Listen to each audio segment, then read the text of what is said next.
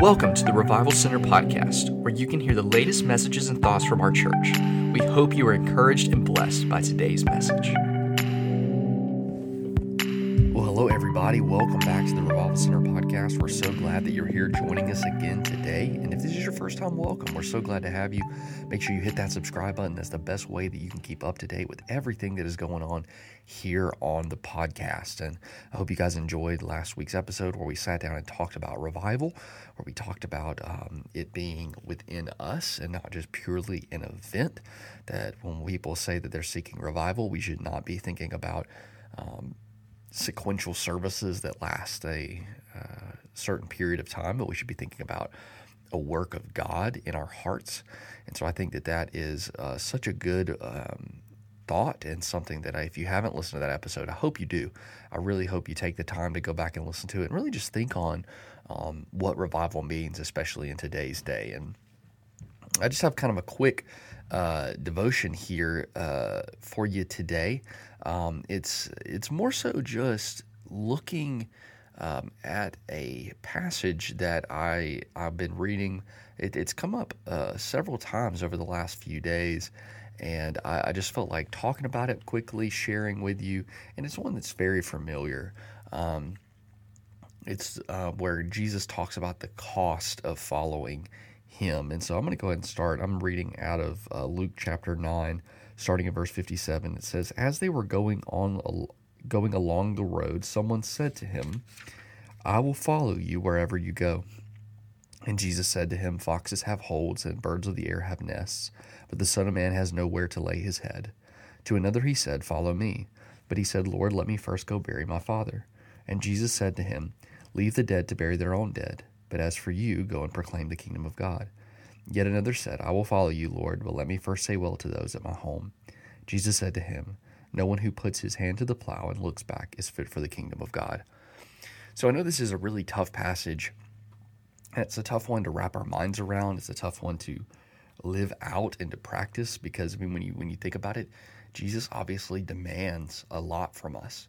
Um, when he talks about following him, when he talks about you know going and and and living out the life that he is called to. Obviously, when when uh, Jesus is being, uh, I won't say confronted, but when he he hears this man say, "I will follow you wherever you go," obviously it was in a very practical way. There's this man who he sees Jesus, who is a teacher, or as they would call rabbi. He teaches and he has disciples who follow him. Obviously, we're very familiar with the 12 um, who were constantly around him. Um, but at the same time, there were more than just the 12. Uh, there were other people who um, were, a, you could say, a part of his ministry at different times um, those that we hear of in the Bible, and I'm sure that there are also some that we don't um, hear of that aren't explicitly talked about. So this is the context in which this man says, "Hey, I will." He's basically saying, "Hey, I will join you on the road." We know when we look at the Gospels, we see that uh, Jesus was uh, basically an itinerant ministry. He didn't just stay in Jerusalem. He didn't stay in Nazareth. He moved around. You see him in different places. Um, consistently going and teaching and healing the sick. And so, uh, basically, what this man is saying is he's saying, "Hey, I, I, will, I want to be a part of this. I want to join into this life that you're living." And Jesus doesn't say no, which I think is a very important point here. He doesn't say no to all these people, but the implication of this passage is that his response most likely resulted in those people not actually following him. And, you know, before I really dive into what the text says and what the objections were and what the, the obstacles are and how that applies to us, I do want to observe something very interesting is that we see throughout the Gospels Jesus really tempering people's expectations. And what I mean by that is that when people, um, you know, talk about serving, following him, he tells the difficulties. When we see him uh, talking about the kingdom of God, he talks about, you know, eating his flesh and drinking his blood. You know, he says things that are very provocative. that would drive people away. And you see that looking at it and you put it in a modern context is that if somebody said, Hey, I want to join the church, or Hey, I want to um, be a follower of Jesus, you know, we're like, Yeah, great, come on, let's do it, which is good. I don't think Jesus, when people legitimately said, Lord, I, I want to serve you, that he would be like, Nah, uh, you know, I'm not having that. No, of course, he, he welcomed people in. But he was very clear about what it meant. And I think that that's important for us today because I think sometimes people have this idea of following Jesus as something that is an addition to my normal life. Like I have my normal life, my normal life goes, and then I add this Jesus thing onto it.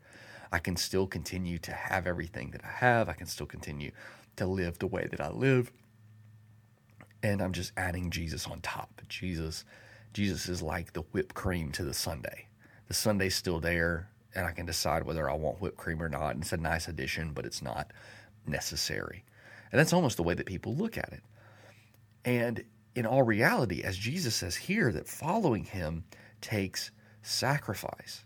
So there's a few points here of what he says. He says, you know, foxes have holes and birds of the air have nests, but the Son of Man has nowhere to lay his head. You see, Jesus' ministry, Jesus' life, and what the disciples were called to of following him wasn't wasn't a call to comfort. It wasn't a call to comfort. Here, Jesus is walking around. You know, it's not like he, um, you know, nowadays you could hop on the plane or maybe you had a tour bus or something that everybody hopped in and it was a nice RV and you had a comfortable bed even though you were on the road or you had these hotels or all these places you know the travel was nice. No these these men were walking. They were walking miles and miles to to different cities and um, you know did they know where they were going to sleep every time? I don't know. Um, you know i'm sure they had houses that people hosted them in but you know, it's not like they were in palaces every day. It's not like they went to five star hotels. And, um, you know, it's that they were itinerant. And so if, if you wanted to follow Jesus with looking at his ministry, you had to be willing to be uncomfortable. And I think that's the same for now. Now, that doesn't mean we have to give up being in our homes or things like that. It could. It could mean that we're called to itinerant ministry or things like that. But what it does mean is that we can't think that we will continue all of our comfort if we're going to be faithful and follow Jesus. We have to realize that some of our comfort, maybe all of our comfort, will be given up to truly follow Jesus because obviously circumstances are different, things happen, choices have to be made. And if we say, if we come to the point where the choice is to be faithful to Jesus or to be comfortable, we have that choice to make. And that's what this man had to make. The other said, Let me first go and bury my father. You see, there's a, there's a few um, questions on this. Um, scholars say that many times this idea wasn't that necessarily the father was dead, but that the father may be old and aged, that he, um, you know, is getting advanced in years and he would probably die soon. Um, and this man wanted to be around to um, bury his father. Now, an interesting point of this is what is the motivation behind that? There can be good motivation in that, you know, wanting to, um, you know, obviously love your family, and God calls us to love our family and do these things. But another aspect is inheritance, right? If this man leaves the father in his old age, he may lose out on inheritance. So there's this aspect of God, I I want to follow you. I want to do this, but what about these possessions that I could lose out on? What about these things? What about um, the way my family thinks? You know, if my if I leave my aged father to follow you, Jesus, you know, what what will they think? Will I miss out on what I what I want? And so that's an aspect is that you know many times our, an obstacle is what we desire is maybe material things, maybe maybe we and we can 100% you know make an idol of family. I'm not saying we can't but in in going beyond what we normally do of you know we have uh, responsibility we have all of those things. But a lot of times if what the scholars say are true or if what this perspective is is, is indeed correct of we do that for selfish motivation that our motivation to look after this person or do this or oh I'm delaying this out of a good good reason in reality is just another way for self-gratification. So then the last person here says that he wants to go back and uh, say goodbye to those in his home. Um, and, and, you know, in some ways you feel like with that person, you kind of have some empathy there. You say, oh, you know, I can, I can get that. I can understand why you would want to say goodbye like that. That makes sense. Like, well, you know, why is that a problem? Well, here Jesus responds in an interesting way. He says that he who puts his hand to the plow and turns around is not fit.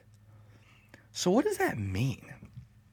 If you put your hand to the plow and look back, you're not fit for the work.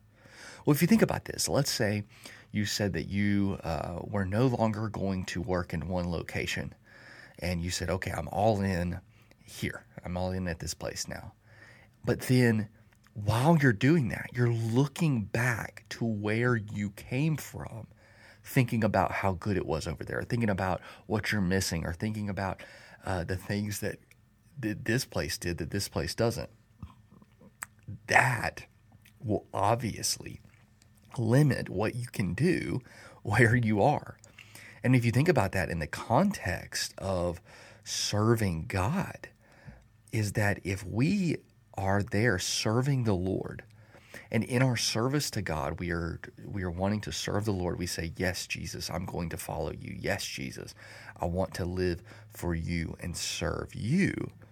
If we say that and mean it, then we're not going to look back to everything that we have done before and then want to change that and then want to go back and and be like, "Oh, you know, I know that this life with Jesus is great, but what about this? But how can I, you know, include this?" See, that's the first way when we start doing that when in our walk with Jesus, when that starts to become the reality of how we uh, move and approach it, we have a really big problem because in all reality, we are going to end up not following Jesus with our whole heart. And that's really a reality. I think that's a danger for everyone is that we want Jesus and or we want Jesus but man, those things that I had to give up for the cause of Christ, uh, are they worth it? Wasn't it better when? Wasn't it better when? Or can't I have both? And that is, in essence, putting your hand to the plow and looking back. Is that you're doing it, you're going for it, you're moving forward. But then in the end, you're actually pushing back against actually fully serving Jesus.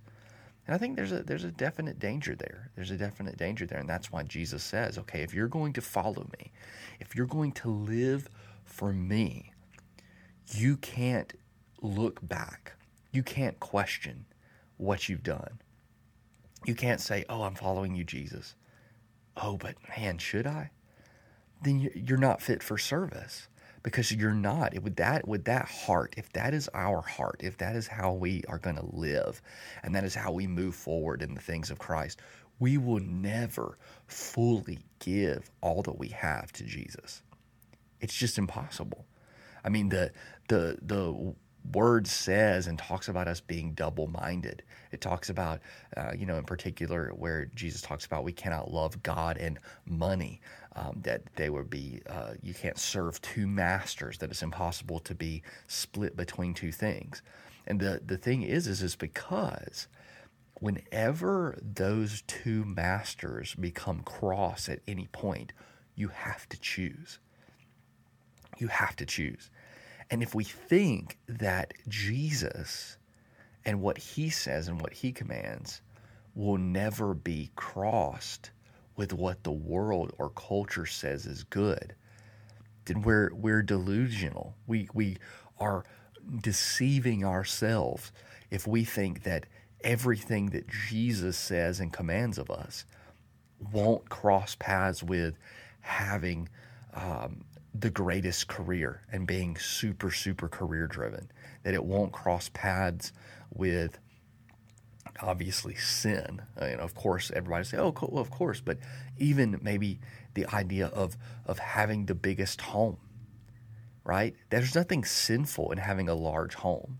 Nothing sinful in having that. But if God calls you to be a giver, and you're having to and you're giving more, you, you have to give more in obedience to God, that God is calling you to give money to missions or to give money to the poor or or to give money to a building project or what, whatever it is. The Lord is demanding that of you, then that is money that you don't spend on yourself. You know, I'm not saying that spending money on ourselves, period, is sinful, because it's not. It's not. But what if following Jesus causes us to have to give up that? Maybe we don't have the newest car. Maybe we maybe we don't have all the newest clothes because our hearts are giving when we give up our money. Maybe our time isn't all of all of itself. Maybe we have hobbies. Maybe we love to, I don't know, go fishing and we want to go fishing every Saturday. Well, the Lord asks us to give of our time in serving um, at a at a pantry on Saturday, or uh, calls us to you know serve the homeless, or maybe there are events at church, or maybe God has asked you to start a small group. Well, all of a sudden your time is not your own, your money is not your own, your relationships aren't your own, the way that you approach them, all of these things now, when you follow Jesus, you give all of them to Him. They are all His. So when that's the case, if what he says with them contradict what we desire in our hearts, we can't have our desires be equal on footing with Christ's desires. If we have that, then we're not truly following him. We're not fully following Jesus. And so that's why he says, you know, that there is a cost of following him. You know, I'm reminded of uh, Dietrich Bonhoeffer in his book, The Cost of Discipleship. He talks about cheap grace, and his concept is cheap grace and costly grace, whereas cheap grace is grace that doesn't cause your life to change. Costly grace is a grace that is given, it is grace, but that grace demands change in you.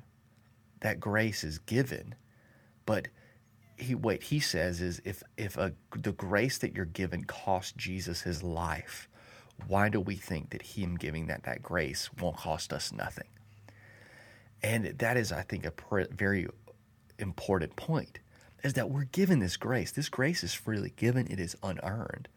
But that grace costs us something in that it changes our lives, it changes our desires, it changes our hearts.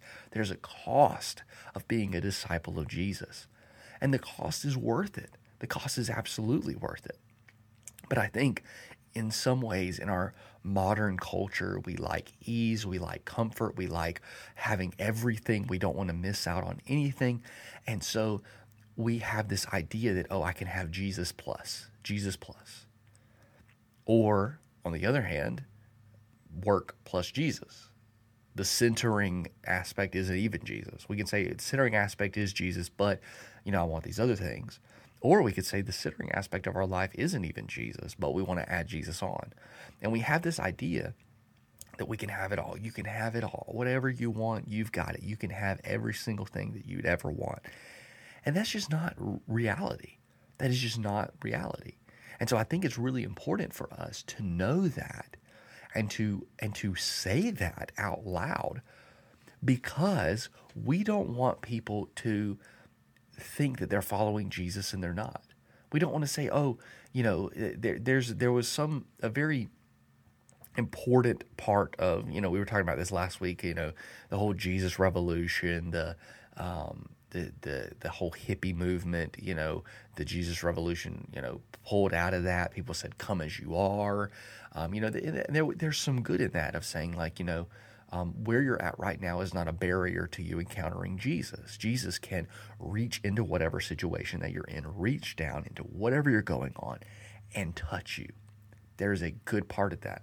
The problem is, is that when it doesn't continually say, you say, hey, come as you are, yet there is a cost to this. There's a change that will happen. There's a, a life change that is going to happen. There's a cost to following Jesus.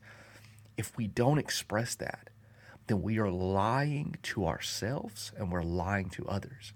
And if our goal is for us to truly follow Jesus and for others to truly follow Jesus, then we have to have that. We have to say that. We have to express that.